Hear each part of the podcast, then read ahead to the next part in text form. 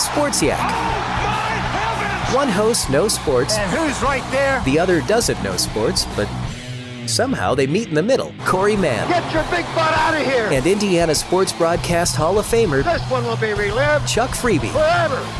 Do you like sports? Cause we like sports. Let's talk about sports. It's Sports Yak. Sports Yak. It's Sports Yak.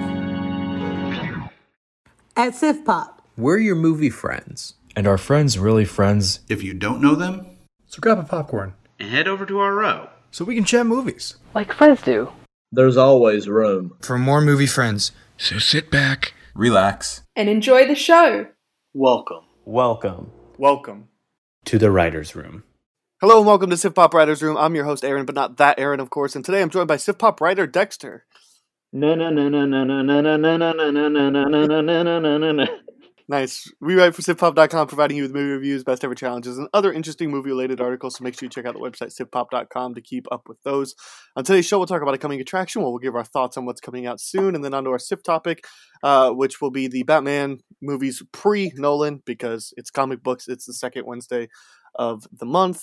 Uh, we'll explore the B plot, answering a, question uh, that I devised for us, and uh, we'll wrap up with spin off quick recommend or one from each one of us. But first, let's get a chance to know our writer this week. Now, right off the bat, normally I talk about comic books with Ben, but this week uh, we talked about with Dexter, and actually in the future I'm going to be talking about comic books with Joe, um, kind of on- on a permanent basis because uh, it just schedules happen, life happens, and uh, uh, Ben just needed to step away for a little bit. So no, no, no hard feelings, nothing like that.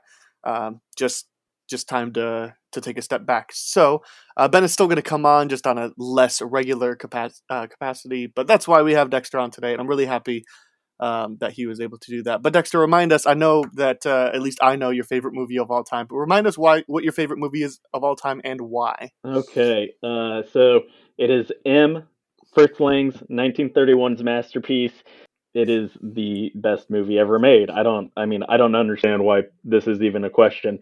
I mean, especially if you if you think about the the time that it was coming out in, because of the ramifications that the the law enforcement is now like squeezing them so much, and as you watch it, you see all this pastiches throughout cinema history coming from Fritz Lang, uh, you know, and much later, or I guess a little bit later, uh, Orson Welles. But Fritz Lang to me is the OG, and M just oh, it strikes me so much.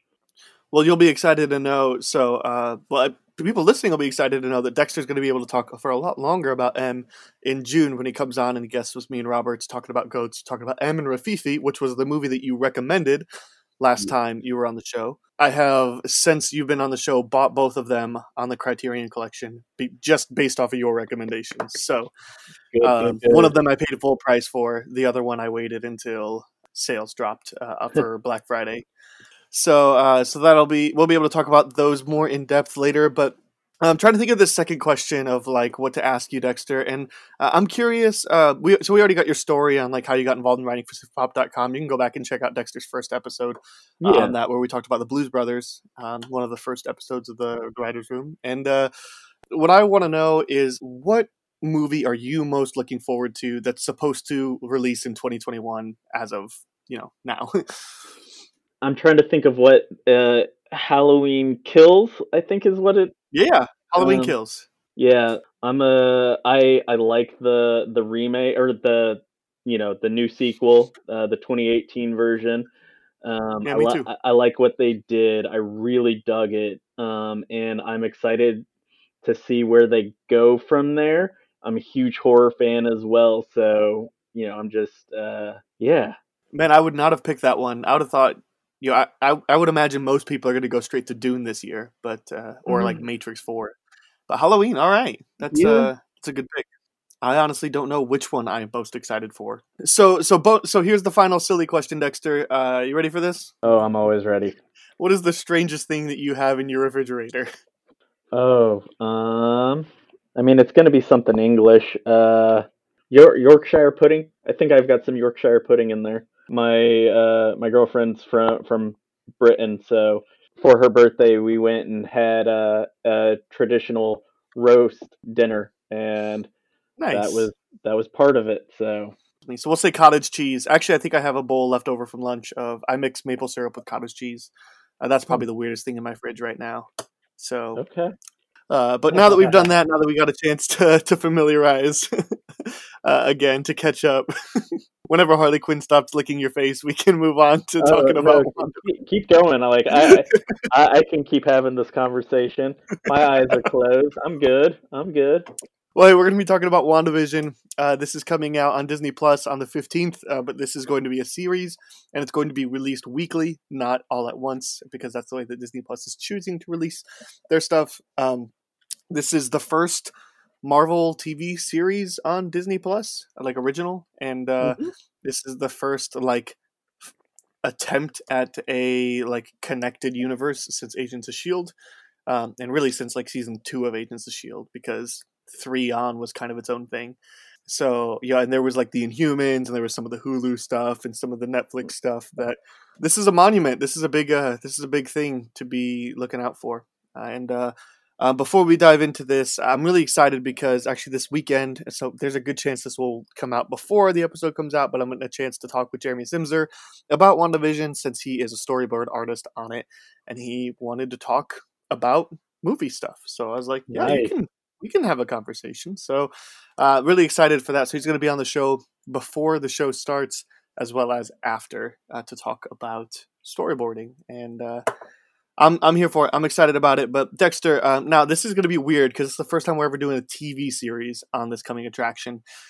So the anticipation level scale is going to have to be a little bit, you know, with uh, with a pinch of salt. But um, if this were like a movie and a theatrical release, and there was no COVID and all that, uh, how soon, like, how excited are you about this? Would you try to catch it like as soon as you possibly can, opening weekend?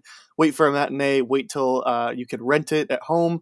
Wait till it's on a streaming service you already pay for. Or are you just not interested in seeing WandaVision?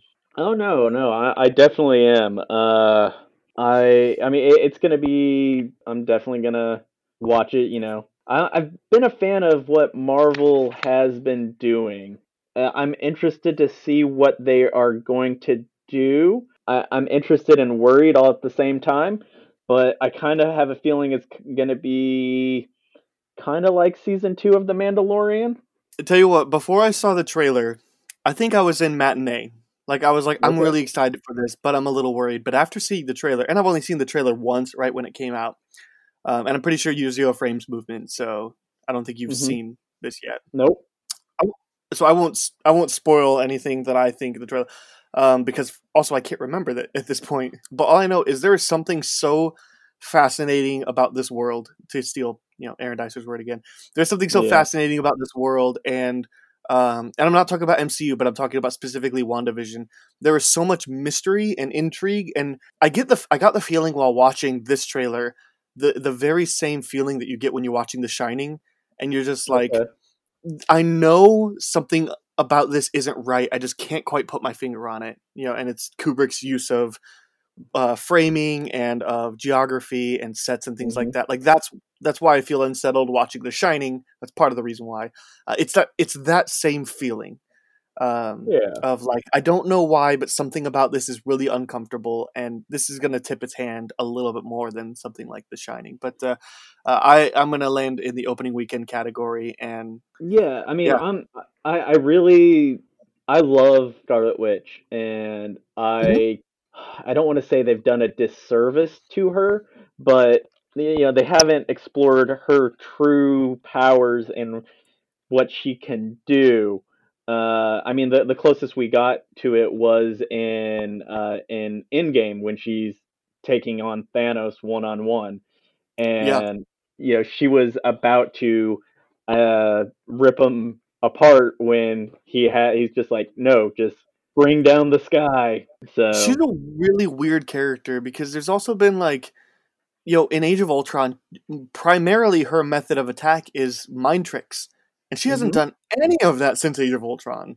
No, and it's like it's it's interesting, and I I don't know they've kind of turned her just into a super powerful person, and like cool, yeah. But we already have Doctor Strange and Captain Marvel, and like yep. it's, you, I I don't know, I like I kind of want her to to be more like that Scarlet Witch that we see in the comics. So um, I I hope this is a return to form, and I hope this makes her stand out a little bit more. But I do love Elizabeth Olsen in the role, Oh yeah, Um, she she's great. and I'm willing to overlook you know a Russian to American accent in pr- pr- Yeah. progressively over rapidly over time. Yeah.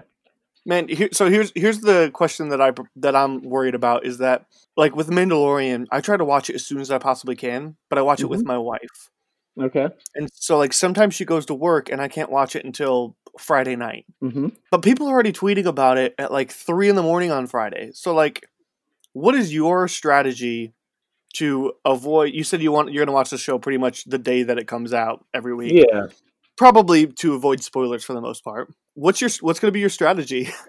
Spoilers don't bother me all that much as long as the story is good. Um, if the story is compelling and it, I'm I'm fine with it. But if the twist is what is like the the key factor of the show, um, but at the Sure. same time, I don't. I'm not going to spoil. I you know I won't spoil something for someone else because not everyone has my philosophy. No, that's fine. And I, I, I for the most part think that I'd rather not spo- be spoiled, but I think I can overlook spoilers. I, I, I'm going to do my best to avoid them as much as I can, but I want to do my best uh, to have it experience for the first time because I think there are situations like, let's say, Fight Club or Split, that I was Mhm. spoiled on Split before it came out, and Okay. that's that's that's an okay movie until the twist happens, and the twist Yeah. is great. Yeah, It's, it doesn't make the movie great. It still makes the movie okay with a great ending, a great twist. That I almost wish I would have had that experience for the first time myself. Because, like, think about Fight Club. Like, Fight Club is a movie that mm-hmm. rewards rewatches. It's Yeah. it's good to watch it after you know the twist and to kind of see how they've set that up. Mm-hmm. But I don't want my first viewing to be how did they set that up. It'd be like if you watch The Prestige for the third time as your first, like, or for the for the first time as your like third, I guess. Like that would be way less fun. yeah. Cool. So I want to kind of direct us back to WandaVision then. Um, so I'm I'm curious. Uh, you said you're a little worried. Uh, what what is the worry about the show for you? I'm I'm worried that it's going to be becoming more and more. I don't want to say difficult, but like you have to see everything to understand how it's all interconnecting. What I don't want is for it to me watching the next Spider-Man movie. I have to understand every little nook and cranny of WandaVision. And it's not so much for me because I'm going to consume it all, but that does make the story the the story of Spider-Man suffer if you then have to understand what's been going on in WandaVision because not everyone's going to watch WandaVision. I definitely have this fear too because so like me and my mom watch all the Marvel movies together. It's kind of our thing. Mhm. Uh, usually, like I watch them because I ain't waiting, but she doesn't watch many movies, and nobody tells nobody talks to her about the Marvel movies. So, um, so whenever I see her after they release on home video, or like if we're in the if if we're around each other and theaters are open and there's a movie in them, then we'll typically go see it. But like my mom doesn't have Disney Plus, she's not gonna watch WandaVision, and like Yep. she might be interested, but like a big thing is when she comes over and visits me, we have a two hour movie we can pop in. Not so much a 10 hour show. So like my mom isn't going to watch WandaVision. And so, I mean, I can fill her in on the gaps and she'll be okay with that. But think how, how much of your fan base is not going to be, I don't want people's experience to be jumping from A New Hope to Return of the Jedi. Yeah. Oh yeah. Like I don't, I don't want these shows being The Empire Strikes Back. Yes. Yes. So Yeah. I I guess that's that's kind of the point I'm trying to make, and we'll we'll definitely talk about more of this later in the B plot because Yeah. that's kind of all what we're talking about. It's definitely a small point of concern for me as well, but um, I have one last kind of prompt for you, and that's um, what is the one thing that you really want to see the series achieve? I mean, the development of Scarlet Witch into the ultimate superhero that she is. I mean, if you look at the the comics, like she's the one that said no more mutants. She changed reality. And so Yep. she's not at that point in the movies. And I want that. And I, I, I feel like that's what they're gonna build to not necessarily, you know, no more mutants or you know something something of that nature. But I, I definitely see it building towards something where her powers are more fleshed out. Sure. Uh, that's a that's a really good thing I'd like to see as well. I think the one thing that I want to see is I want to see these characters fail. I want to see them be helpless, and a big reason why is because you know seeing these characters helpless in Infinity War and Endgame was something special mm-hmm. to me. And uh, I mean, not these characters specifically, but seeing Cap and Iron Man yeah. um, fail was incredible to me. And when you talk about Captain and Iron Man, Captain America and Iron Man, I mean, they're not the best or strongest characters in the MCU. I mean, it's it's probably a four way tie between Scarlet Witch, Vision, Doctor Strange, and Captain Marvel, right? Like, yeah. Is there anybody else that belongs in that? Like, I mean, maybe Thor or Hela, I guess, too. Probably. Uh, I mean, like, Odin when he was around. But like, you know, we've seen Thor fail. Yep. We've seen that happen. Um, we've seen Iron Man fail. We've seen Captain America fail. But like, none of these people are as powerful as Wanda and Vision. I mean, we've seen Vision fail because he literally dies. Yeah.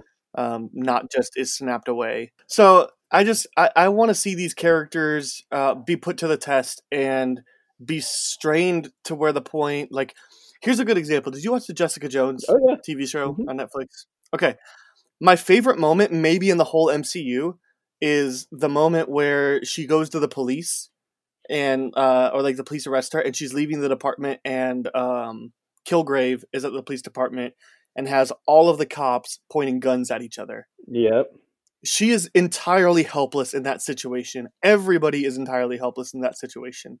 Uh, and he makes them laugh it all off at the end, like nothing was yep. wrong with that situation. I want that to happen to Vision and Wanda. I want to see them in that state because um, I want to see how can we break these characters because I don't think we've seen how can you break Vision or Wanda, especially how can you break them together.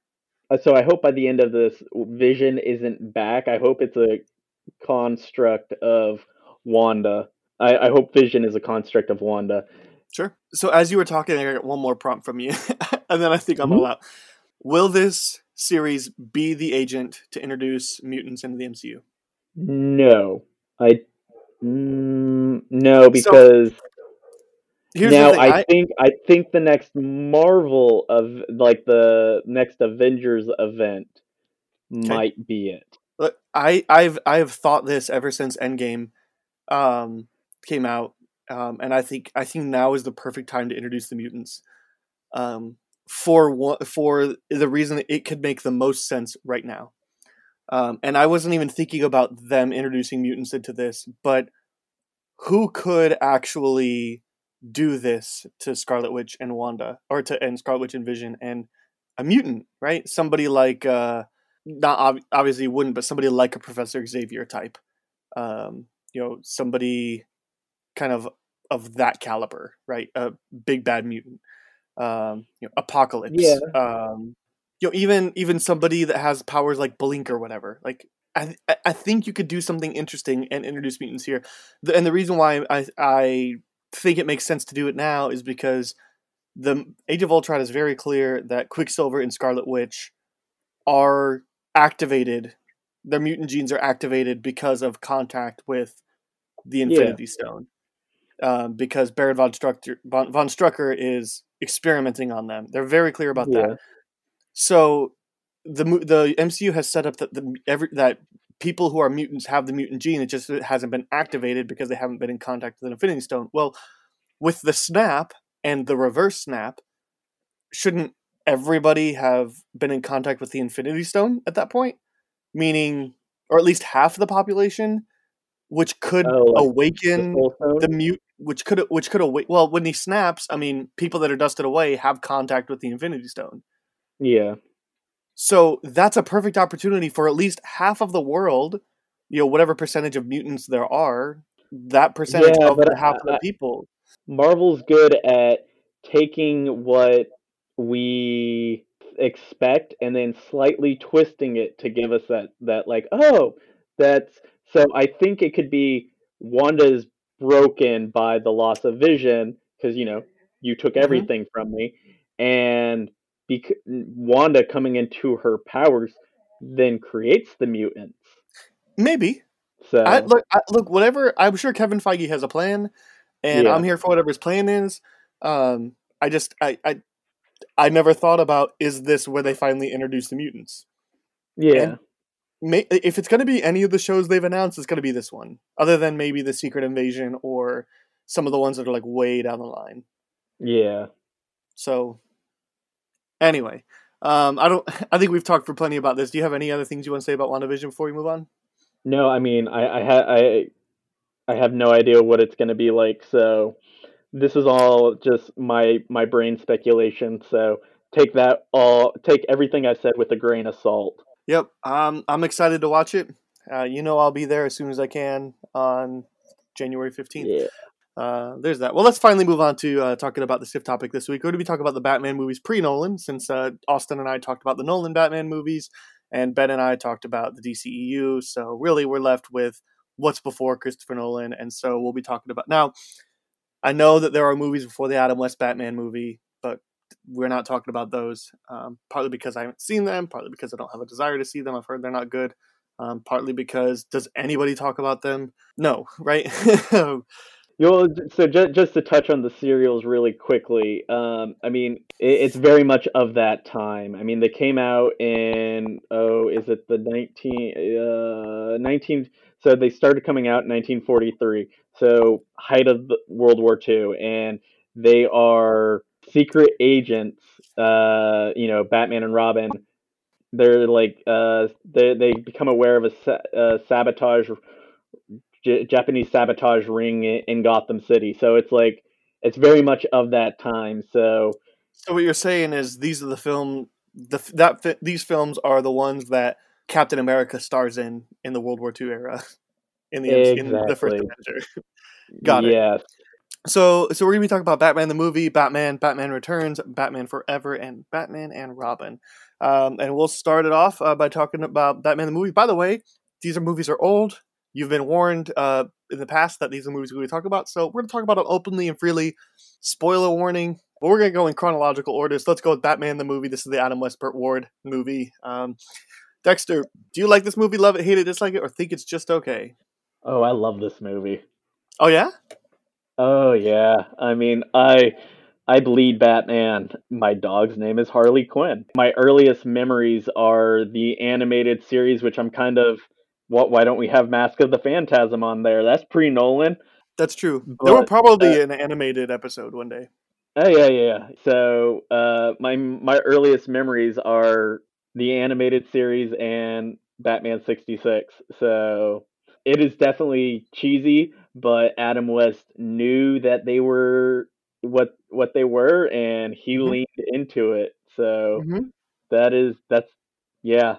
I think this movie's just okay. I, I can understand it.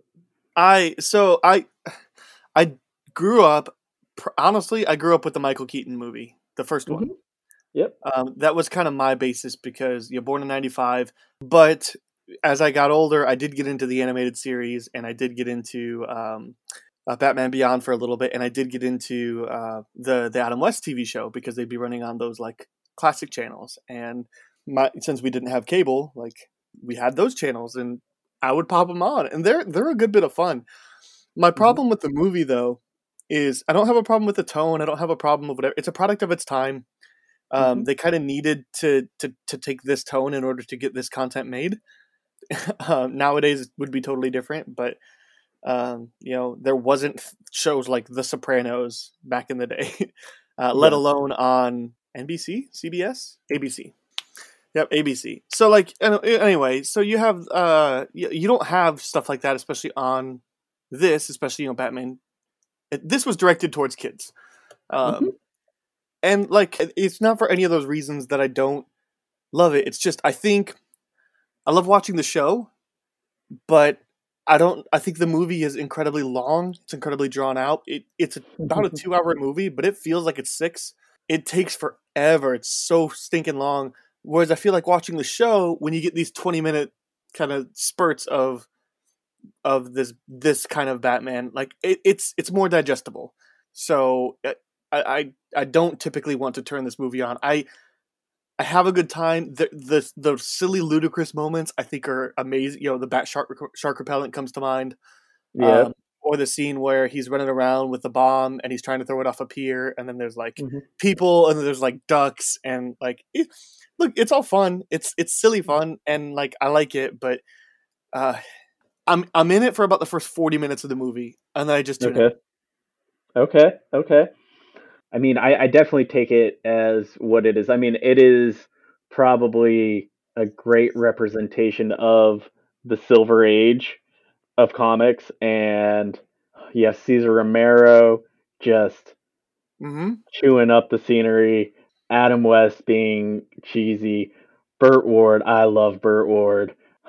I yeah, I mean, it, I guess it, it's probably I love it probably more for nostalgia reasons, and I I can realize that I understand when people say they don't like it, but I mean, I I can pop this movie in and enjoy.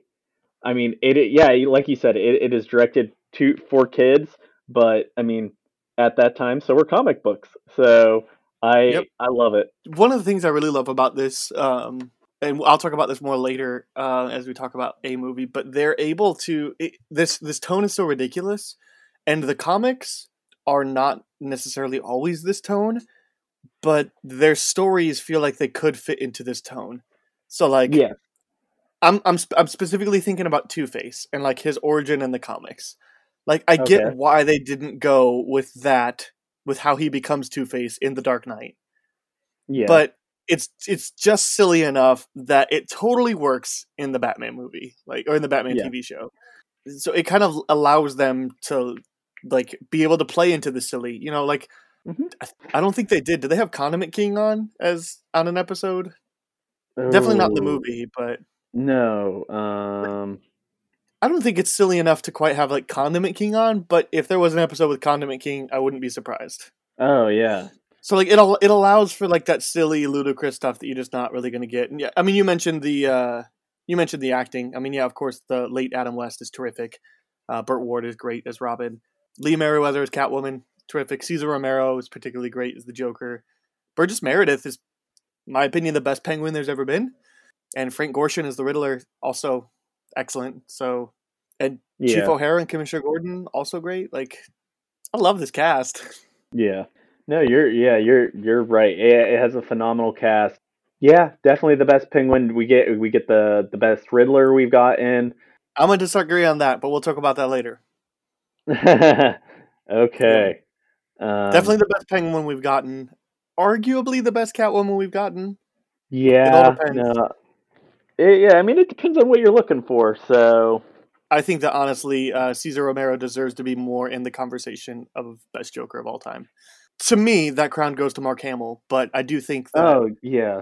it always comes down to Ledger and Nicholson, and it's like, but what about Romero? like, yeah. great. I guess Romero. The only knock against Romero is he definitely wasn't taking it seriously. Like he didn't shave his mustache.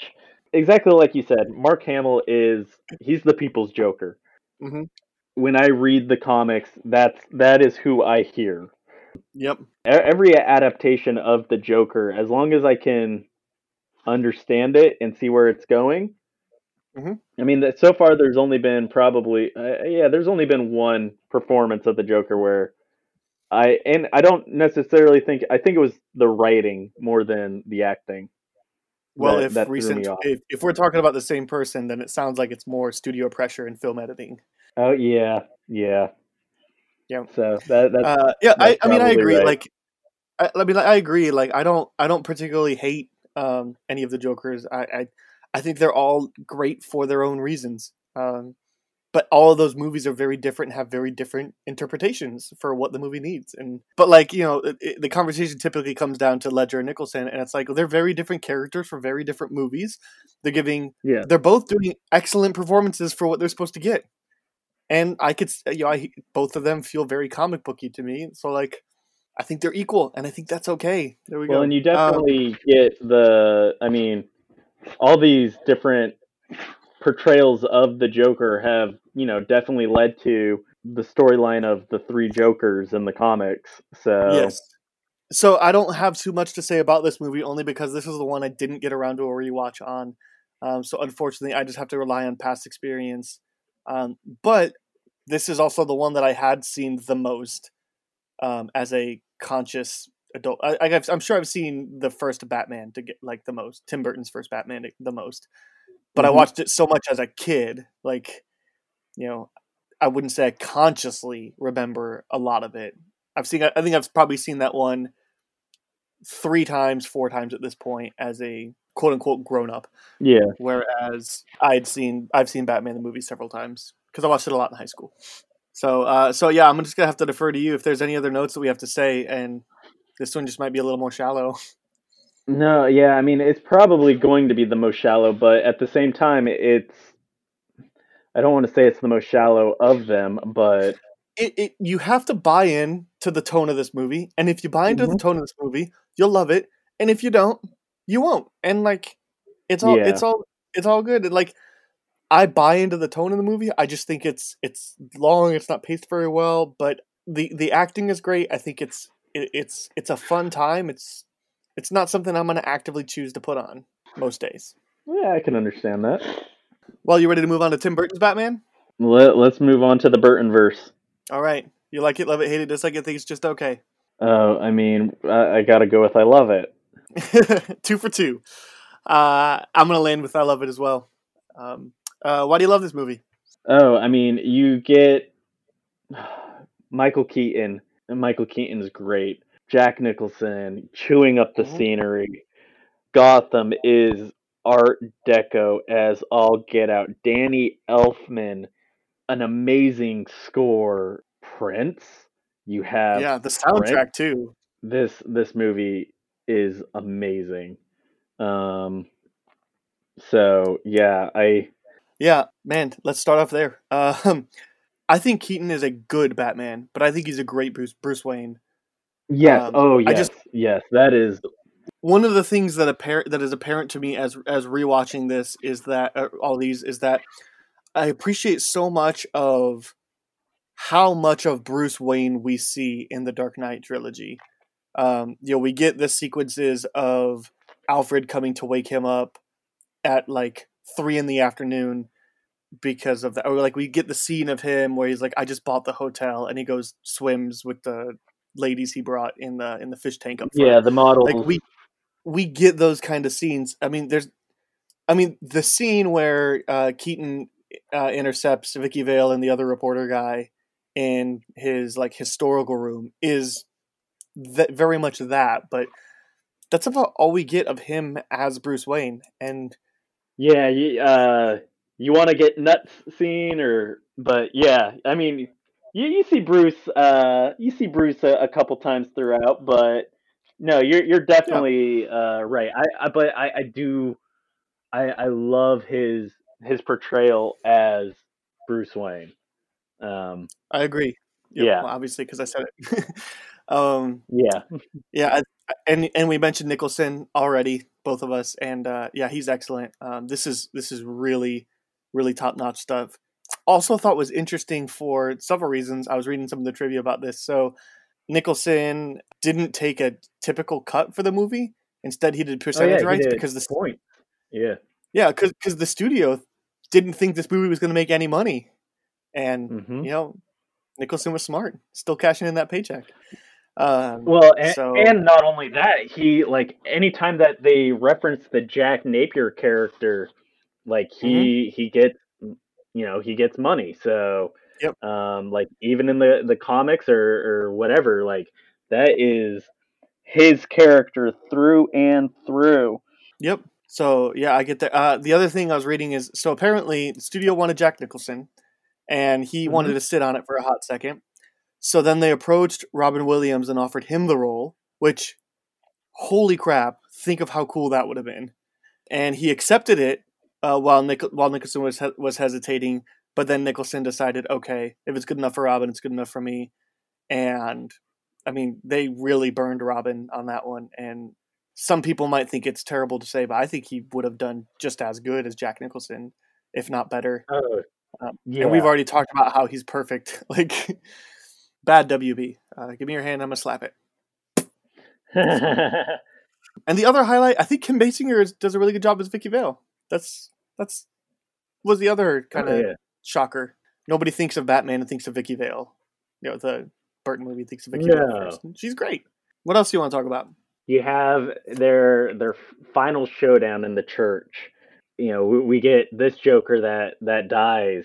Yeah, like I mean, you get that great shot of him flying up over the moon and the the bats. Oh man, there's just oh, there's so much. How how do Ah. we feel about about Batman straight up killing and a lack of conversation about it? Like he Oh, didn't um, directly kill Joker, but he definitely indirectly killed him. He's definitely responsible for his death. And the movie just doesn't make light of it. And he I think he kills several other people. Movie doesn't make I light mean of that it. that definitely that definitely happens in the I mean in the next one that we're going to talk about. Um, Oh yeah, for sure. they're they're playing loose with that uh with his one rule. It doesn't bother me because it's you know it's kind of like indirect.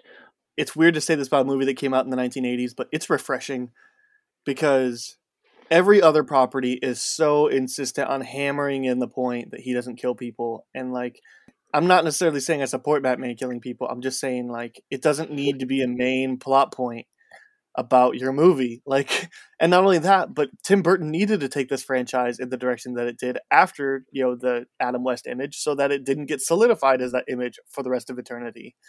Yeah. So- well, I mean, and it's a complete juxtaposition between what we what we had come from to what we got. Um, I mean, it was dark compared to the, Mhm. the you know Batman sixty six. Uh, Well, and the only other like big superhero movies that had come out between them was uh the Big Superman Donner movies. Superman. Yeah. And the Donner's Superman is the the second one is kind of dark, but not really.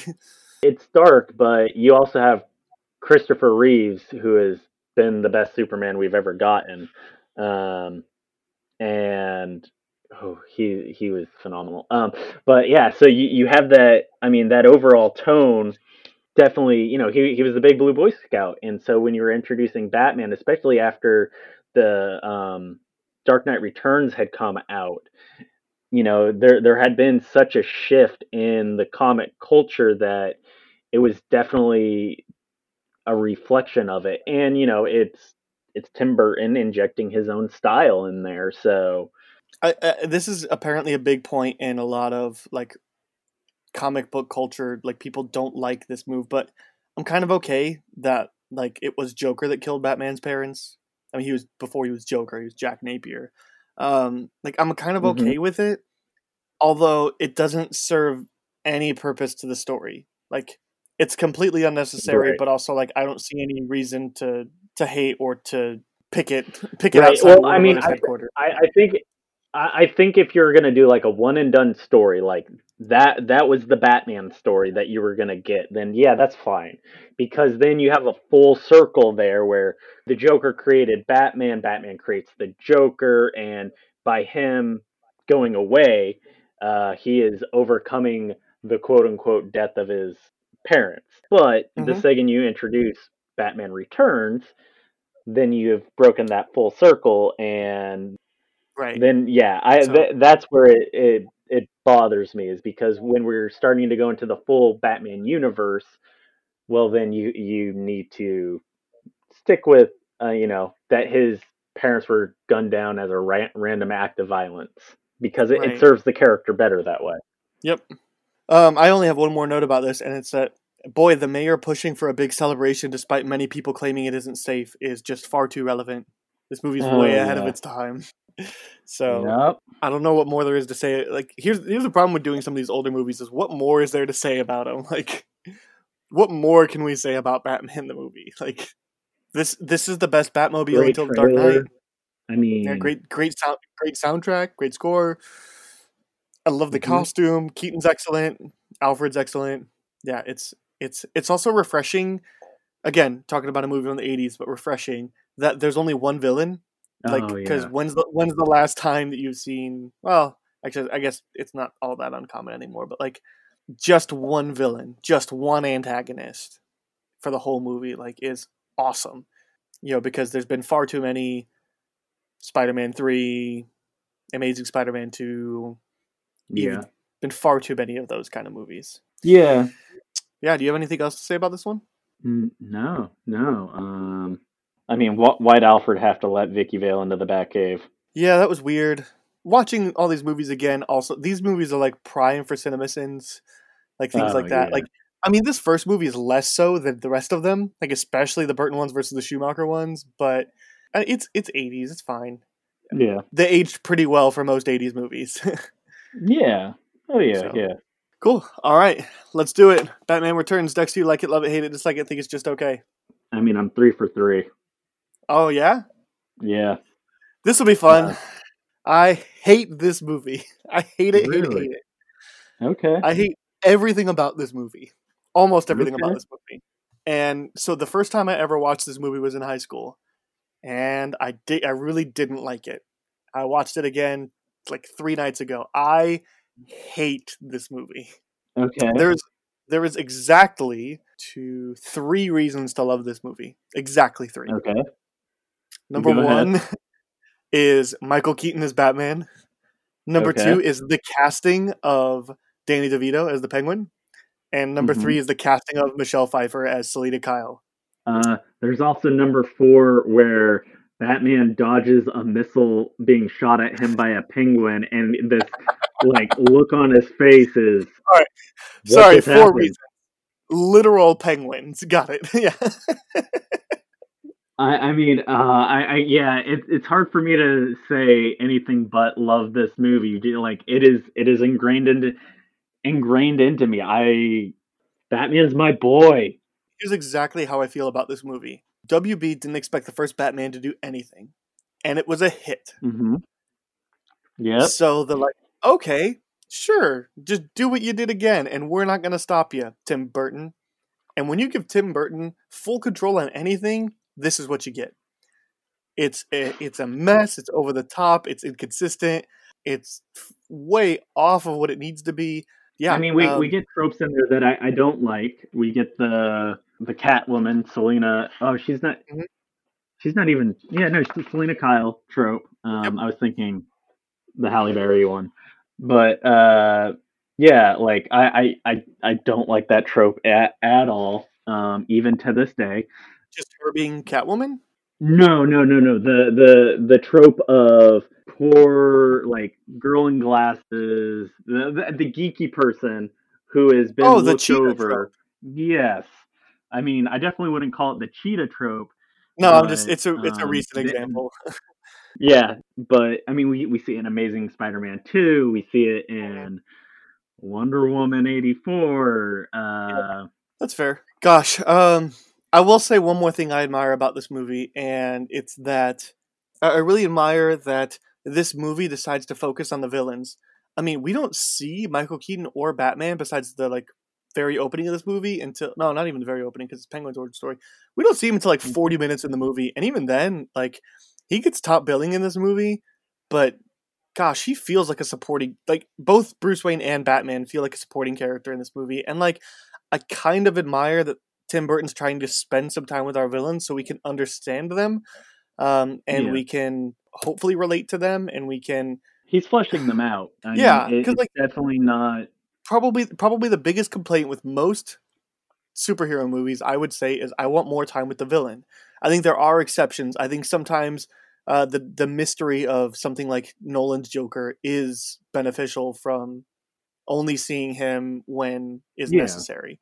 But you know, like I, I think I want to typically spend more time with these villain uh, with villains and uh, you know to to understand where they're coming from. Yeah, you know, to your point, you, you know, you want to see the villains, and I, I think that works because you want to see a well-rounded villain. You don't want to Yes. see someone, and I know it's you know it's exactly what Nolan did with the Joker, but you know, evil for evil's sake.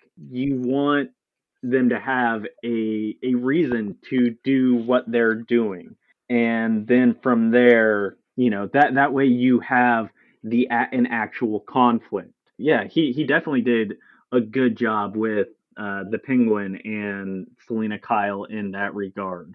I don't like the trope that is Selina Kyle, but well, and like look, 1991 Michelle Pfeiffer is not unattractive. no I, yeah, Yeah, but uh, I I don't like.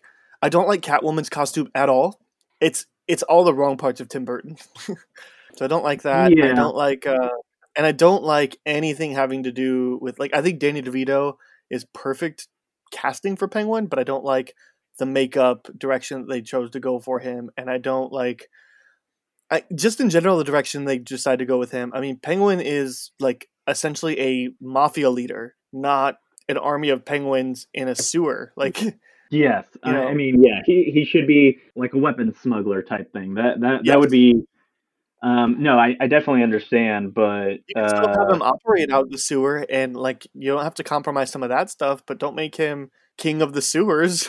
yeah, and I mean, we we start to see what is to come off of this, but I mean, I still I still love it. So This this is probably a good example of exactly why we do nostalgia once a month, which is probably if Yep. I would have watched this a bunch as a kid, I might feel differently about it. I doubt it, but I definitely think nostalgia plays into it for some people. This is also the first movie that I really noticed. People people give the MCU a lot of crap for bad like fight editing and like yes, but it's not a new problem. These movies are atrocious Oh, at no. fight editing. They're terrible at it. oh yeah, You know, I've never felt more disoriented in a fight sequence than in Batman Returns. yeah, yeah. I, I mean, the the action is always going to be. Uh, I mean, especially since they're able to move the cameras and you know it, it was always just a progression towards shaky cam and cutting things to shred Yep. I don't know what more I can say. I mean, hacking into the Batmobile is stupid. You know, the I don't like Christopher Walken's character. I mean, the Army of Penguins is cool. Most of how Selina Kyle becomes Selina Kyle is is not really, or it becomes Catwoman is not really. Yeah, gosh, Yeah. I like I said this Oh, this no. movie is. I I like Tim Burton. I'm on, I'm in like Tim Burton camp, but Tim Burton, much like George Lucas, needs somebody to be like, all right, hold on, let's dial it back a little bit here.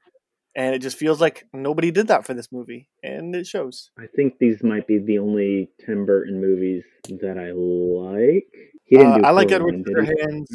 I like Sweeney Todd. yeah oh yeah i haven't seen that i went into Tw- sweeney todd thinking that it was a disney movie so yeah Yep. Talk about expectations uh, the Alice in Wonderland movies, Charlie the Chocolate Factory. I've not seen any of them. yeah i don't think you should Um, this is also a two-hour and six movie, six-minute movie that feels like eighteen hours. It feels like a mini series in this oh, thing. that, that's Uh, that's hyperbolic but i can i can understand Maybe not eighteen, So- but an eight-hour mini series. If, if that's what it feels like.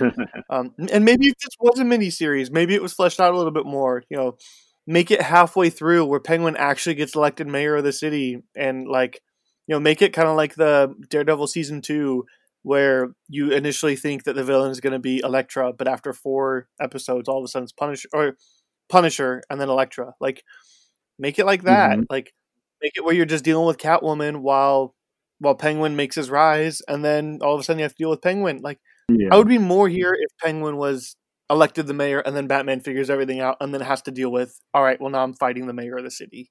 yeah I think that would have been awesome. Not not enough time in a two hour movie to do that. All right, here here we go, Dexter. I think we're about to break your streak. Batman Forever. Do you like it, love it, hate it, dislike it, or think it's just okay? it's okay You ready for this? uh-huh you love it don't you Oh, I like this movie though. Okay. I mean, I should be like I, you know, the the flaws that I see in Batman and Batman Returns and Batman 66 that I'm able to overlook. I should be able to overlook those things in this movie, but I don't like Jim Carrey. I don't I don't like oh, Robin. my heart. um Oh, yeah, let's let's get into it, man. All right. Um, he, here's here's what I'm gonna say. I'm not gonna defend this as a good movie. This is not a good movie, but I have a lot of fun watching it. I do like Jim Carrey as the Riddler. I actually love Jim Carrey as the Riddler. I I think he's over the top at points, and sometimes it really doesn't work. Um, but Mhm. more often than not, it works. Um, especially when he's like actually the Ritter, Riddler. You know, kind of as his start, where he's still like nerdy, clammy Edward Nygma. You know, sometimes sometimes his interactions with Two Face, especially like towards the end, are a bit much. or I don't particularly like, but I think when he's in his groove, he is in his groove. And I would really love to see, since we're bringing back Michael Keaton and all them, like to play you know roles that people have played you know way back in the day. Like, can we please? I, I would love to see Jim Carrey play Riddler today. I'd just You know- love to see a well written Riddler. So here's the thing: I'm not defending him as a good. Like, I'm not. I'm not trying to defend the movie as being good. I'm trying to say I think Jim Carrey's having a lot of fun with the role, and he just sucks me in, mm-hmm. and I have a lot of fun with the role. Yeah, I mean, I I- it probably worked. So it, you know, this is where I start to feel like the overinflation of of villains. You know, we have Two Face and the Riddler. I don't think that you needed to have both, especially since we're dealing with this quasi Robin origin story that was came up through Two Face in the you know in this movie. I, I think if you're doing that, you should have just focused on Two Face and how Robin is dealing with that. Yeah, that, like I feel like they just dropped the ball on this, but I like it. I like it. I can. No, I mean it's okay. It's okay. I Okay. need to stick by with what I said. That's right. Look, stick to your guns, man. I just what you're saying about overinflation of villains is no. I was feeling that in Batman Returns, which Batman Returns has the Christopher Walken character and Catwoman and Danny DeVito. Like it has more. Yeah. Um, I I do agree that uh, having both is a little excessive. Um, I don't like Tommy Lee Jones in the role at all. Um, I mean, it should have been. We all know who it should have been, but uh, it should have been Billy Dee Williams, and I'm sad that it wasn't. And it, I was even sadder when they revealed that like Billy Dee Williams wanted to play Two Face, and so like in his contract for the first movie, he had written that when the character Two Face comes up, he has to do that, and like Warner Brother had to buy him out of his own contract. Like, oh, just cast Billy Dee that. instead of Tommy Lee Jones. Like, man, I. I think they paid like seventy five thousand dollars just to not so so they could cast Tommy Lee Jones. But eh, for a terrible performance because Tommy Lee Jones only took the role because his son was a big Two Face fan, but Tommy Lee Jones wanted to play the Joker, but they wouldn't let him. yeah. And so really what we get is the Joker in this movie. It's really Mhm. Yeah. maybe we should throw Tommy you- Lee Jones in the conversation for the best Jokers of all time. oh no, no, because he's just rehashing uh, Jack Nicholson's performance. No, so- I think he's no, I think he's rehashing Cesar Romero's performance. It's very much more tonally towards the '60s Batman. His performance, Nicholson's is serious and mostly serious, and like he's a credible threat. okay. I'm not so sure about. Anyway, um, yeah, I agree, and yeah, you have that whole Robin thing thrown in there, and gosh, I hate Chris O'Donnell in this role. yeah, I mean, they, they cast too old. Like Batman Beyond, they they were talking about like they they're going over their ideal Robin these days, and they're talking about Finn Wolfhard playing a Robin. I'm like, I I, I even think he's too old now. You need to hit someone that is 10, 12 years old. Like they look young. Maybe I mean, Finn Wolfhard when Stranger Things season one came out. sure. yeah, yeah, yes, no, and You that know I agree with, but not now. How about this? Let's just go ahead and skip ahead to the female Robin from The Dark Knight Returns, and let's just cast McKenna Grace. Well, how, how about we just skip that all together and do Harper and go Bluebird? Come on. I would love to Look, there that. There is not one more story that I want told on the big screen more than I want the Red Hood storyline. So, uh, you know, I want I want my Jason Todd so bad. Um, yeah, yeah. Um, I really like the way that they like handle the Grayson's death in uh in Batman Forever. Now, it is to me there is no greater sequence of frames in the Batman animated series than when you see Robin's parents die. Yep.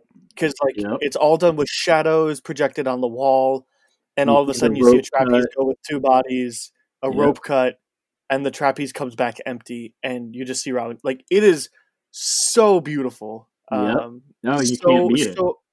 You can't beat it, but I think this worked out pretty well because it made Robin's parents. I'm not trying to say it's it's better. I'm just saying for the movie, I, I don't mind the way that it happened. Robin's family has something to do. They're actively trying to stop the threat. Yeah. Uh, now some of it gets a little silly and wonky and things like that, but like it, it seemed like a credible way to kill the Graysons. As a you know in the in the series and in the comics, it's just they owed money to somebody or they they refused to pay money to somebody. And well, it, it wasn't even that. It was the the circus owner, and since it like, was the Flying Graysons, they were the star performer. That's who he went over. That's that's who they they went after, and that that's why I, I, I like it better in the the way in the comics because it's Dick lost his family just like Bruce, just in the same way Bruce did. I mean, it is mm-hmm. mob violence taking him yeah, uh, so let's see. Um, what are the things we haven't talked about yet? So let's see. We don't like Robin. I like the introduction. Like I like the way they introduce Robin, though. Uh, yeah. Or the, the, at least the way they kill his family. We hate Tommy Lee Jones. I love Jim Carrey. You hate Jim Carrey.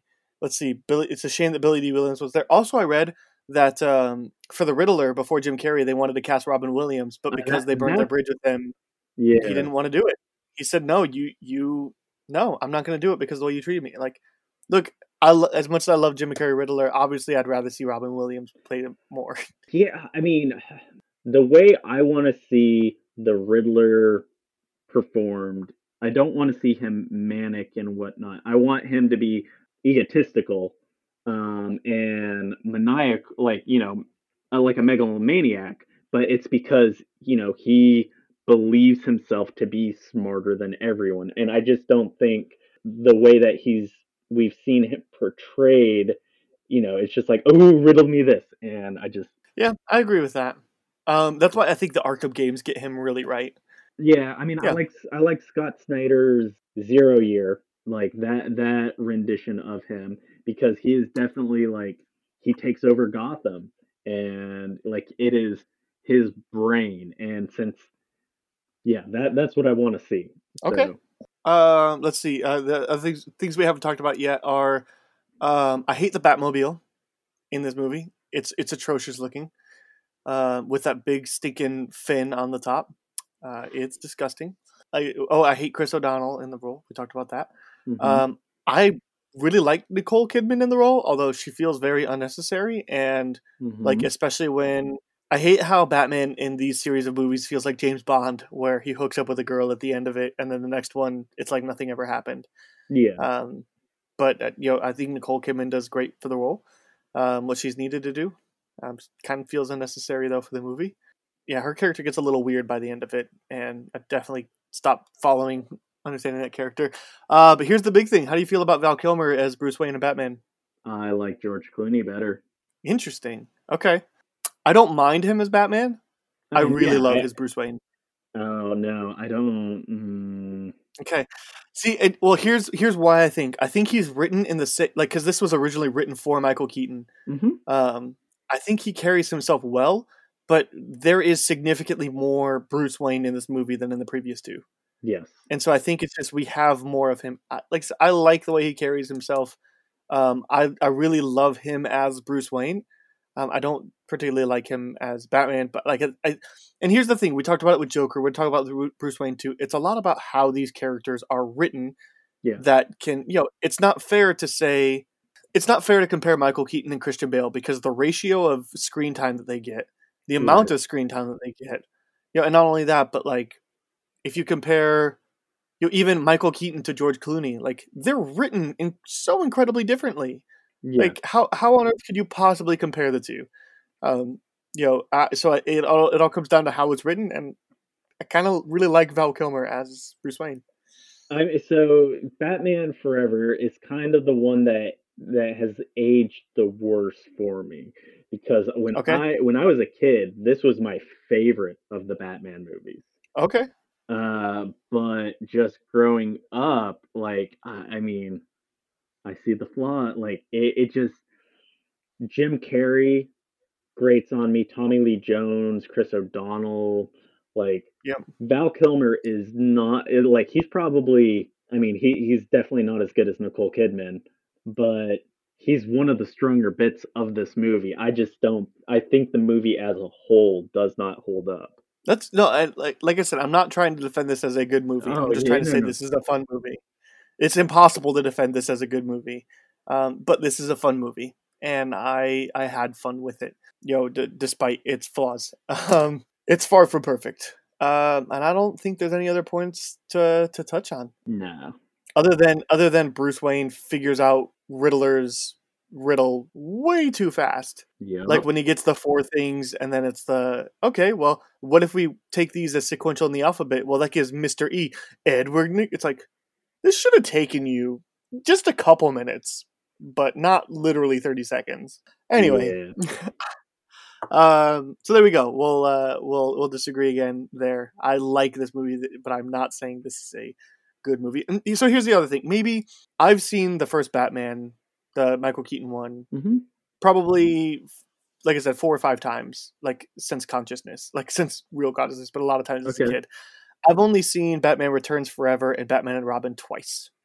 Ooh, okay. So okay. like maybe in ten years after I've seen Batman Forever a couple more times, maybe I will be where you're at. I don't think so though, because I think it's a lot of fun. I mean, uh, and, right. you know, maybe maybe I watch it on a certain day and uh, I'm in the right mood and you know I, I like it more, but just right now, it's okay. Well, these Schumacher ones are for sure like the epitome of cinema sins, stuff like that. Like me and my wife were just like, "This is ridiculous." Like, so the the very beginning of Batman Forever, where they do the the bank heist, mm-hmm. he Batman manages it to swing it right back into where so, it was. So not only that, but he manages to do that by grappling with a batarang with a mm-hmm. rope attached to it that penetrates a wall and that yet that same wall after being penetrated by a batarang can withhold an entire safety deposit box vault and two humans well and not only that we, we go from batman asking Vicki Vale and batman how much do you weigh uh, to that I mean, yep. I guess you know technology gets better, like, but dang. Yep. Well, hey, unfortunately, we have to do it. We have to talk about Batman and Robin. Dexter, do you like this movie? Love it, hate it? Just like I think it's just okay. It's okay. Really? Mm-hmm. Oh, that that shocks me. Um, because yeah. everybody and their mother hates this movie with a passion. Dexter, I, I watched this movie today, um, and I am strongly in the dislike it category, but I am not quite to hate it. Okay. I would rather watch this movie than Batman Returns. Ooh. I, I know, I know. I, it, controversial right here. Again, this is not at all a good movie. This is a terrible, terrible movie. This is an awful, awful, awful movie. I would ne- let's let's let's do this so far. Would you recommend anybody watch this movie, Batman and Robin? Yes. Okay. I would not. Uh, no, well, so I, I wouldn't. One, if you're Batman, if you're if you're falling in love with Batman, I, I recommend everything. I mean, if you're a completionist, I'm going to recommend that you watch the serials. So this is going to be the only time that we get Heart of Ice on the big screen. Because if you do it again, if you bring up Mr. Freeze, people people won't understand that you're not paying homage to the the Paul Dini script, Paul Dini uh, Paul Dini Bruce Timm uh, script from the animated series. They're to see it as no, you're just rehashing Batman and Robin. So I, I love Heart of Ice. Um, I don't like what they did with Bane. I don't like what they did with Poison Ivy. I don't like how they, uh, you know, I don't like the puns and the neon. Mm-hmm. But at the same time, I would. Uh, I, so I, I know everyone is jazzed on Michael Keaton coming back. Uh, you know, potentially. Mm-hmm. I'd love to see Clooney step step into the role again. Okay, I've got to touch on some things that you've mentioned so far, okay. um, and then we can continue. Uh, let's see. You're right. This this uh, this portrayal of Bane is atrocious, mm-hmm. um, and I don't even like the portrayal of Bane in The Dark Knight Rises. But this Ooh. is far far worse. Yeah, I mean, I it is definitely not comic worthy at all. Right, so. right. They're just like, we need some muscle in here. How mm-hmm. can we mm-hmm. do that? Well, and he's they make him mindless, and I Bane is smart. Yep. He's the first person yep. to ever defeat Batman, but he had to come up with a plan for that. And well, and I think he's the first person to ever figure out that Batman is Bruce Wayne, like completely on his own. Yeah, yeah. I mean, he he fight he fights him as Bruce Wayne is coming out of the Batcave um, mm-hmm. into into Wayne Manor. Yeah, I mean, and just to turn him into a mindless thing like that is not good. Yep. So so he so the portrayal of Bane is awful. Uh, not the portray- the writing of Bane is awful. The character of Bane in this movie is awful. I don't have as many issues with Poison Ivy um, as I used to. I like I definitely think she's written poorly, but I think I think as a concept it's kind of okay. But again, we also got that obviously attractive girl isn't attractive because she has messy hair and big glasses. Yeah. And then And you know, something takes off her happens glasses and she becomes evil. Takes off her glasses and can all of a sudden wear high heels and she's Mhm. evil and completely seductive. Yep. Which you know part of that is the potency but i mean come on. She Hmm. she didn't need the potency at all. I mean this is 1995 uma thurman. Come on. Uh yeah uh, schwarzenegger's terrible as mr freeze. The way his character is written is atrocious. Uh, especially uh, the more and more i am exposed to this character mr freeze the more and more i think he is my personal second favorite Batman villain. I mean, obviously the Joker's got to be number one, but through the animated series, the way he's written in the animated series, uh, the way that he's portrayed in, you mentioned Bas- Mask of the Phantasm earlier. Mhm. Again, totally unpopular opinion, but I think Batman and Mister Freeze Sub Zero is a better movie than that because I love that one. I like Phantasm, but I love Batman and Mister Freeze Sub Zero, and and specifically the way he's portrayed in the Arkham Asy- Arkham Asylum games, um, especially the Cold Cold Heart DLC to Arkham Knight. So powerful, is so emotional, beyond anything I ever thought I would get from a superhero movie, movie or video game, uh, or TV series, or let alone a kids cartoon. There is such an empathetic nature to this character that this movie completely ignores, but that's what makes him him. I hate George Clooney as Batman, but I really like him as Bruce Wayne. Okay. I do. I think he's. I think. Now, I think there's I that. mean, is it is it you hate him as Batman or you hate how he's written as Batman? Because I mean, that's I- where we're gonna get the Bat card and It's it's two things. It's two things. It's well, it's three things actually. It's the way he's written as Batman Mhm. with you know the Bat credit card and things like that.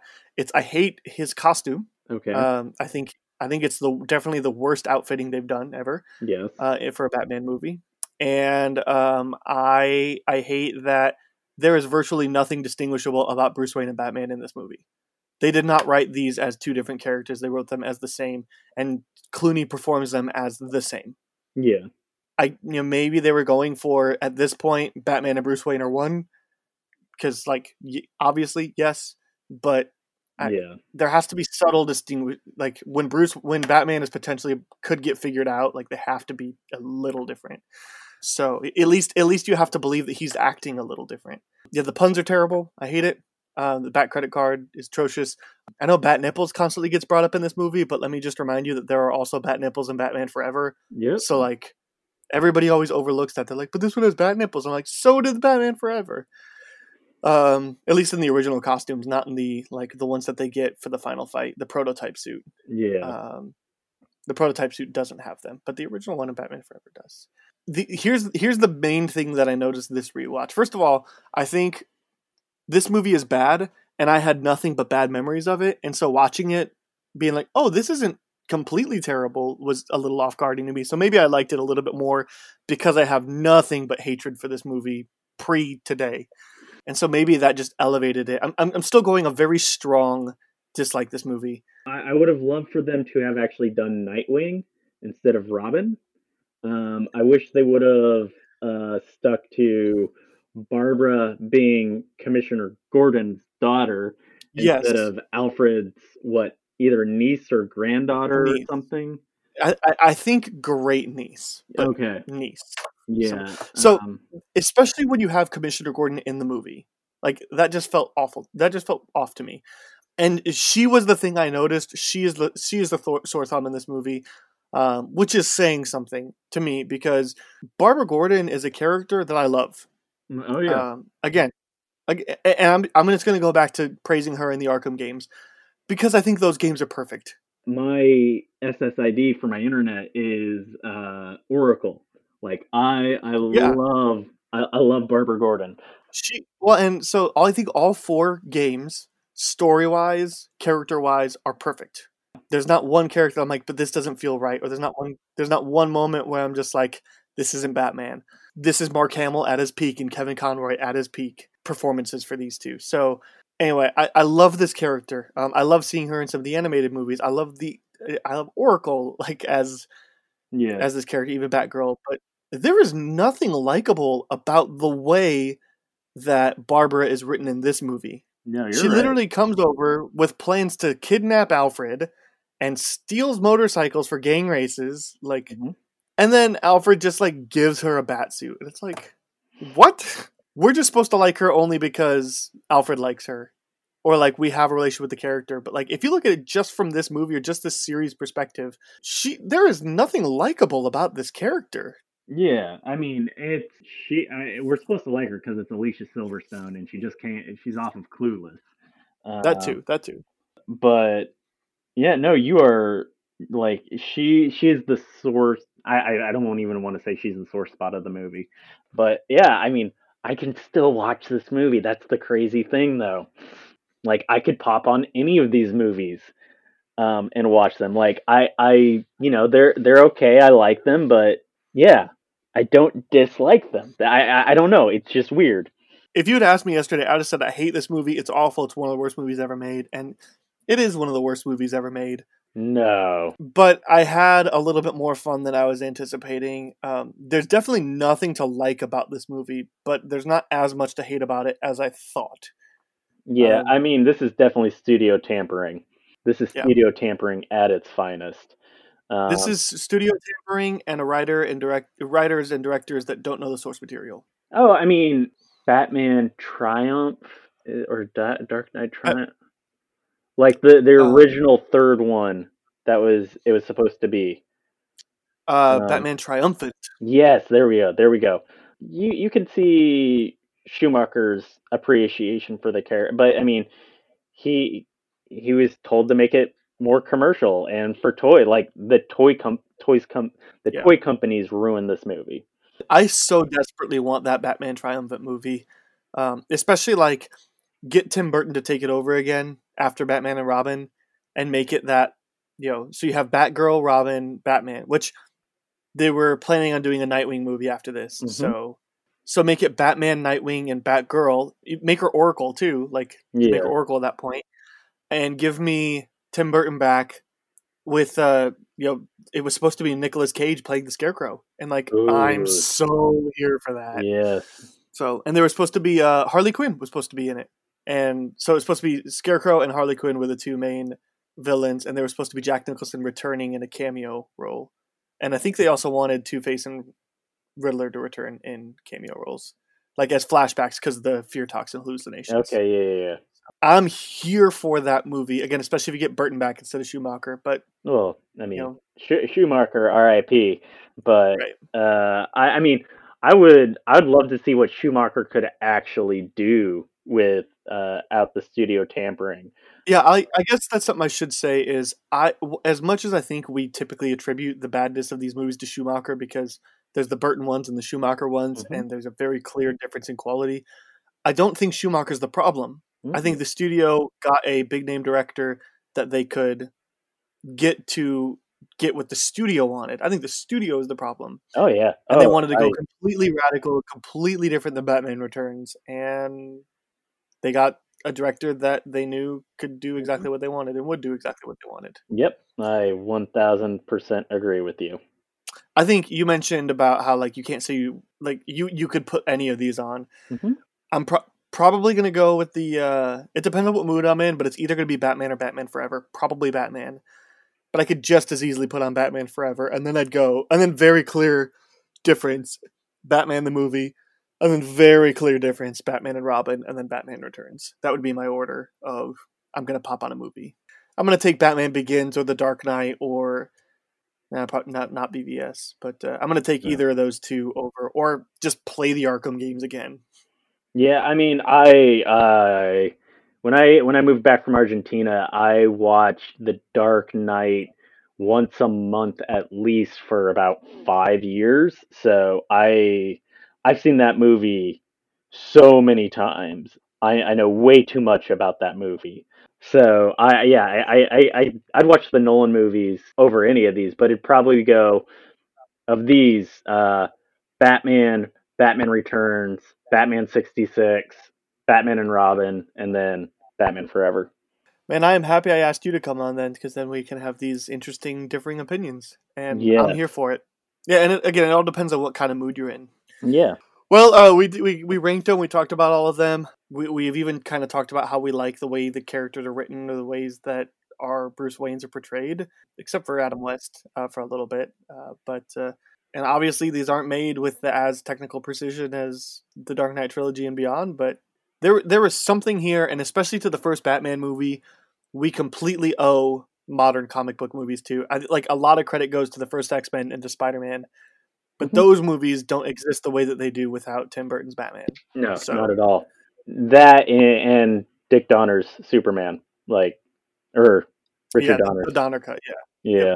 Those are so important for comic books in, in general. couldn't agree with you more. So let's move on to the B plot then. We've we've talked for Batman for quite a bit, and we're still going to keep in the vein of superheroes, uh, kind of this week. Um, the B plot for this for this week is that with the release of WandaVision coming out, how much is too much for TV series tie-ins? And this doesn't just go for Marvel, uh, Disney stuff. This this also goes for CW superhero stuff. You know, with the Crisis on Infinite Earths just happening.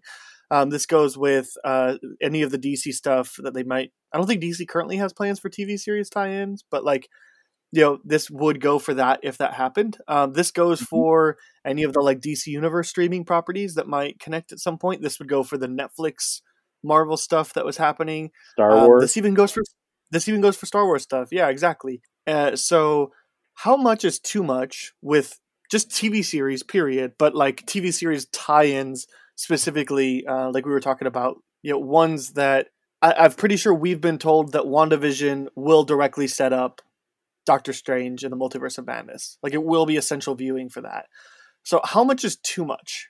when you are more concerned about uh, universe building than storytelling. It's a good way to say that. Gosh, um, my short and simple answer is when it it all depends on the length of series and it all depends on the importance of what happens. I think going shorter is the route to go. Mhm. Um, like WandaVision, I think is supposed to be ten episodes, maybe twelve. Yeah. Um, I think eight, I think eight to twelve is perfect. Mhm. Um, and ideally miniseries, like uh, you know, just to, so they could kind of exist in a certain period for a certain point. I think ideally miniseries. Uh, I think ideally eight to twelve episodes, and I think ideally um, will enhance a story, but is not essential to a story. Um, I think a great example is Agents of Shield leading into Age of Ultron, because it, did you watch Agents of Shield at all? I did not. Okay, like it. I like it. It's not the best show in the world. I wouldn't necessarily say go out of your way to watch it, especially because they tried so hard to tie it into the MCU, especially those first couple of seasons. Yeah. Sometimes it really worked and sometimes it didn't. Like uh so the end of the first season was when Winter Soldier came out, and so the end of the first season you have all of a sudden Hydra as a part of Shield. Okay. And like that really worked and kind of shook up the series in a new interesting way. But after the Thor the Dark World, they had them just like cleaning up in the UK and like the the beast that was still running around in the post credit scene. Like they had to go like catch him or something like that. Nobody remembers anything about Thor the Dark World. It's okay. Uh, yeah, I was like, wait, what beast? yeah, there's like a dog type thing, dog horse Okay. mammoth. With what they did in season two was they set it up to where they were they were trying to do something like they were trying to prove something. They were going after Baron von Strucker hmm and eventually got all they needed for them to do some sort of initiative that they had been talking about all season. Essentially, the initiative is you call the Avengers in. Like all this setup for. So what do we do now? Well, now we push the button, and it's literally just you call the Avengers, and so that sets up. That released on Tuesday, and then Age of Ultron came out Thursday night, Friday, Okay. whatever. Yeah. So it was literally they push the button, we're calling the Avengers, and so that opening scene with them uh, invading Baron von Strucker's lab hmm has a lot more context built behind it. But I don't think you need No. those Agents of Shields episodes without it. So that's what I'm talking about. That's ideal to me. It's not essential, although Agents of Shield was you know 24 episodes a season. Yeah. Not essential and shorter um, is, is kind of what I think. Uh, no, I mean I agree. Um, I think shorter is better. I think we're, we're we're seeing that more and more with uh, you know the the golden age of television that we are in right now. If you compare season like short seasons like uh, Daredevil, first season and a half of Daredevil, um, first season of Jessica Jones, uh, The Punisher, short, compact stories where you can have like uh, you might have a uh, episode or two that's not amazing, but then uh, you it's always building versus yep. something like Flash or Arrow, um, Legends of Tomorrow, something like that, where it's you're gonna have episodes where it's the monster of the week or building towards the big bad or something like that. And yeah, I, I think uh, you know, thirteen episodes max. Eight would be eight would be more preferable and focus on the story. So like can you think of any modern examples with um like Star Wars or Marvel or DC that you wish would have had this kind of treatment done to it? Because like I, I'm sitting here and listening to you, and I'm like, I think it would have been awesome if they had a Nova series yeah. um, that was like eight episodes long that started exploring Thanos, especially since we know oh, that yeah, Thanos goes and destroys Xandar. So like, give us that in the miniseries, and it's not essential to in, for Infinity War, you know, because they show you everything that happens. Like, have Infinity War be yeah. the exact same movie, but give me like an eight episode series where you have Nova. Um, yeah, but and, and you get the only issue with that is that at that point you're going to be getting backstory for Thanos that you would then need to either re-explain in Infinity War, but maybe if you know they were using more of Ebony Maw or something like that to destroy well, Nova. So, but that's but that's what I'm saying though is I think there was enough exposition in Infinity War. Like I wouldn't want any less yeah. of it, but I think it would be beneficial. Thanos is a great character to be like to spend more time with. Yeah. Uh, to to understand what his motivations are, to understand where he's coming from and what he's been through. We only get him on the end of his journey. You know, something like that, or even like Odin versus the the Dark Elves. That could have been cool. Yeah. That that yeah no that that would have been awesome. So or like, can you think of any other like Star mm. Wars, Marvel, DC, anything that you would like to see? I mean, I'd like to see. Uh, I mean, we're kind of getting it with Mandalorian, but I want yeah. to see the the bridge here. I I want to see the First Order rise because they just kind of come out of nowhere. Yep. Yep. Yeah. Yeah. I, I mean, yeah. Let's not get into the the uh, sequel trilogy but sure. Um, well, you know, and Last Jedi does a good job of trying to tell us what Luke's been doing since here, but now like we have a little bit more mm-hmm. about what he's been doing with yep. the Mandalorian, and um, you know, hopefully, hopefully we'll continue to get stuff like that, and like um, with Ahsoka Tano, like mm-hmm. completely unnecessary but welcome. Like it doesn't have, it's not terribly long. It's not important to the overall what's going on. Like I don't need yeah. You don't need to watch The Mandalorian at all as of this moment to understand the sequel trilogy. Yeah, no, I mean, uh, I think uh, if you are telling an organic story in which the the story that you are telling serves the characters that are in that, and then yeah, if something spins off, that's fine, but I don't want to feel like I need everything to understand what yeah i mean yeah it, it, it you, you need to tell the story that you're telling and it yep. has to be a complete story and if you can yep. pull something off of that that's great but if you're writing your story to branch off that's when i feel like it it, it falters if that makes sense yep i totally agree um, the only thing i'll add is there has to be a limit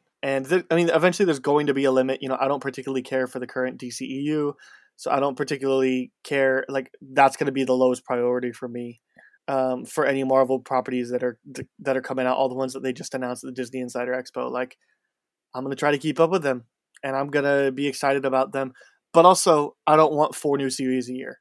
You know, I get that this year is the exception because of COVID pushing production back on a lot of them, but like we get Mandalorian and Falcon and the Winter Soldier this year, and we're also getting What If. Okay, I get it. I think two a year is your max, um, and spread them out. And so like so like you know, Star Wars has so many plans. I mean, because we got the Bad Batch coming out, and we got the Mandalorian um, season three, and we got the Book of Boba Fett, and we got Ahsoka Tano series, and we got like so much stuff coming out. Like two a year is your max. Two two mini series a year is your max. Nah, uh, for I me. mean, I, I per per property. I, I mean, Because it, it just depends on how long you are willing to to live in that world. And I think if it's good storytelling, we're we're fine living in that world.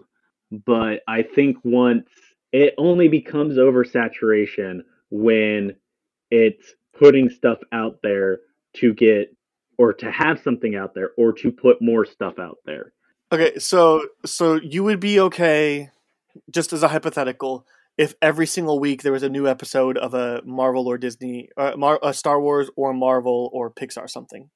If every single Friday there was a new Mandalorian episode, and then the week after the Mandalorian ends, there's a WandaVision pilot, and then as soon as WandaVision ends, we got the Falcon and the Winter Soldier, and as soon as the Falcon and the Soldier, we get like a, I don't know, some Pixar series, and um, you know, and then the week after that ends, Yeah. we get What If, and like you'd be okay with every single Friday a new a new thing. Yeah, I, I would. I mean, as long as they can, as long as it is the story they are telling is compelling, it's drawing me in. Yeah, I am a sucker for the story. I don't like. I don't necessarily care about the the world build, like the universe building. I'm okay with it, but I want the Mhm. story that you to be telling me to be good. Okay. So as I'm thinking about this, I think actually I'm going to kind of walk back on my initial thoughts um, for about what I was trying to get at. Is I don't, I think there is such thing as too much, but like you're right. If if stories are, if if it's as good as Mandalorian, if it's as good as we hope WandaVision is, if it's as good as the Netflix Daredevil, like, yeah, especially and especially if they're released episodically as opposed to being dumped episode dumps, like yeah, yeah. like Netflix. I- guess that like that's the thing because if I have something to look forward to every Friday, and like me and my wife, like it's Friday, so we're watching the new Disney thing. Yeah. Okay, like it's the problem is if you dump when you dump things or when it gets too much and you get behind, it's very easy to just stay behind. Yes. Plus, with trying to catch up on a bunch of other things, but especially Mandalorian episodes have been like anywhere between like twenty eight and forty two minutes. Like Mhm. That's not a bad length. No, I So- mean it, it's yeah. So all right, so I guess I walk back on uh, on what I was initially saying is like there is such a thing. As long as the stories are still worth telling, I, I I still do think there is such thing as oversaturation. I just don't know what that line is, but I think the line is a lot farther if it's episodically as opposed to being dumped. Yeah. Because like it took me forever to get around to like Luke Cage season two, because all of a sudden that's thirteen hour long episodes that I need to get around to. Like, I had another interesting thought. I think if you, I think the more series you do, the more like potential talent you might be able to bring in. Because like, there's no way Ryan Gosling is going to go to the DC or MCU without like being a one and done because he doesn't want to do franchise stuff. Yeah. But like, do you think they could get him to sign on for just a miniseries? Yeah, I do. I do think they could get him to just commit to a eight episode miniseries. Yeah. Like so, like that opens up a lot more doors or uh, more actors, uh, you know, being brought. Like, especially those that don't necessarily want to be involved in a Marvel contract. Like, Yeah. anyway, just another thought. Okay. Well, Dexter, what is that one thing in pop culture you want to tell everybody to watch or to avoid? It's time for our spinoff. Okay. Um. So this is uh my uh my, my girlfriend. She introduced me to this show. Uh. And we we just I mean we went through the entire series like super quickly. Um. But I I love it so much. Um. It's called The Peep Show. Um. It's on Hulu. Okay. It is a it's a British show. It's uh, uh nine series of six episodes each. Um, It's not terribly bad. and I think they're like they're 30 minute episodes, like shorter, you know, with commercials, so like 22 epi- 22 minute episodes, like and it is character based and just the evolution of these characters and like and you see some powerhouse actors in here and you're like, "Oh my gosh, they were in this?" So, yeah. Um I definitely I highly recommend it. It's on it's on Hulu. All right. Uh, is this like narrative or anthology? Uh, it is narrative. Um, it follows two characters, um, and actually, the if you read about the, the the actors that are playing these characters, like they have been uh like creative partners for such a long time. Like everything they do, um, they're working together, and uh, they just they work so well.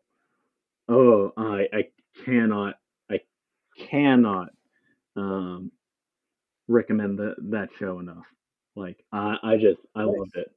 I loved it. So okay, much. yeah, I was just asking because I I have it on my Hulu list.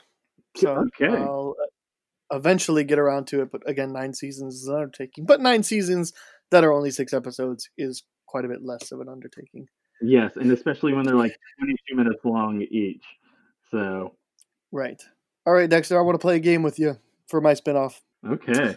So I haven't been able to watch much recently um, that I was like relatively like new, you know, because I, I typically save all my TV opinions until the TV episodes, and just I've been trying to catch up at the end of the 2020 movies. So I want to narrow it down based off of a filter of questions I'm going to ask you to see what I'm going to talk about. Do you want me to recommend or warn something? It'll be a 2020 movie no matter what. Let's recommend. Let's keep the light in the world. Okay. And you want uh, what what category? What genre? Horror. Okay. I don't typically watch horror movies. One, two, three, three and a half. I would say I would say four movies that I've seen this year that would count as horror. And I say half because I think that Okay. you can make an argument that never, rarely, sometimes, always is a horror movie. It's it's an it, intense is the right word. Sorry, intense is the right word. Sometimes it can, it's scary. I guess also I ca- I kind of consider Boys State a horror movie because some of those kids are straight up terrorists. Uh, I'm going to talk about Possessor. Oh, on my list. Okay, I wanted to talk about a movie that I really didn't get a chance to talk too much about during my movie opinions. Uh, I'm going to talk about Possessor because uh, this is a movie that I knew nothing about. I didn't even know existed. Uh, I saw something about somebody saying it was awesome, um, and so I checked the Letterboxd ratings, and the Letterboxd ratings are really high for it. And um, two people that I follow on Letterboxd had both rated this four out of five stars, and like that's pretty good. It's not like I need to go see this, you know, like I'm seeing for like One Night in Miami and Minari and stuff like that. But that's good. Um, that's definitely watchable. And then I opened up Vudu and it was on sale for six bucks. I'm like, okay, here we go. We're doing Possessor. This is a very interesting movie. Uh, content warning. It's it's kind of gory. It's not terribly gory. Um, it's not like Saw or things like that. But it is.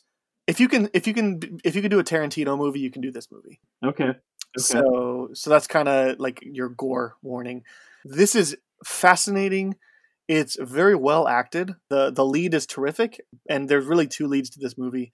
I don't really want to say much about this. Essentially, there's this organization that they send people to possess your consciousness for a certain amount of time to make you carry out an assassination and then they terminate you at the end of completed assassination.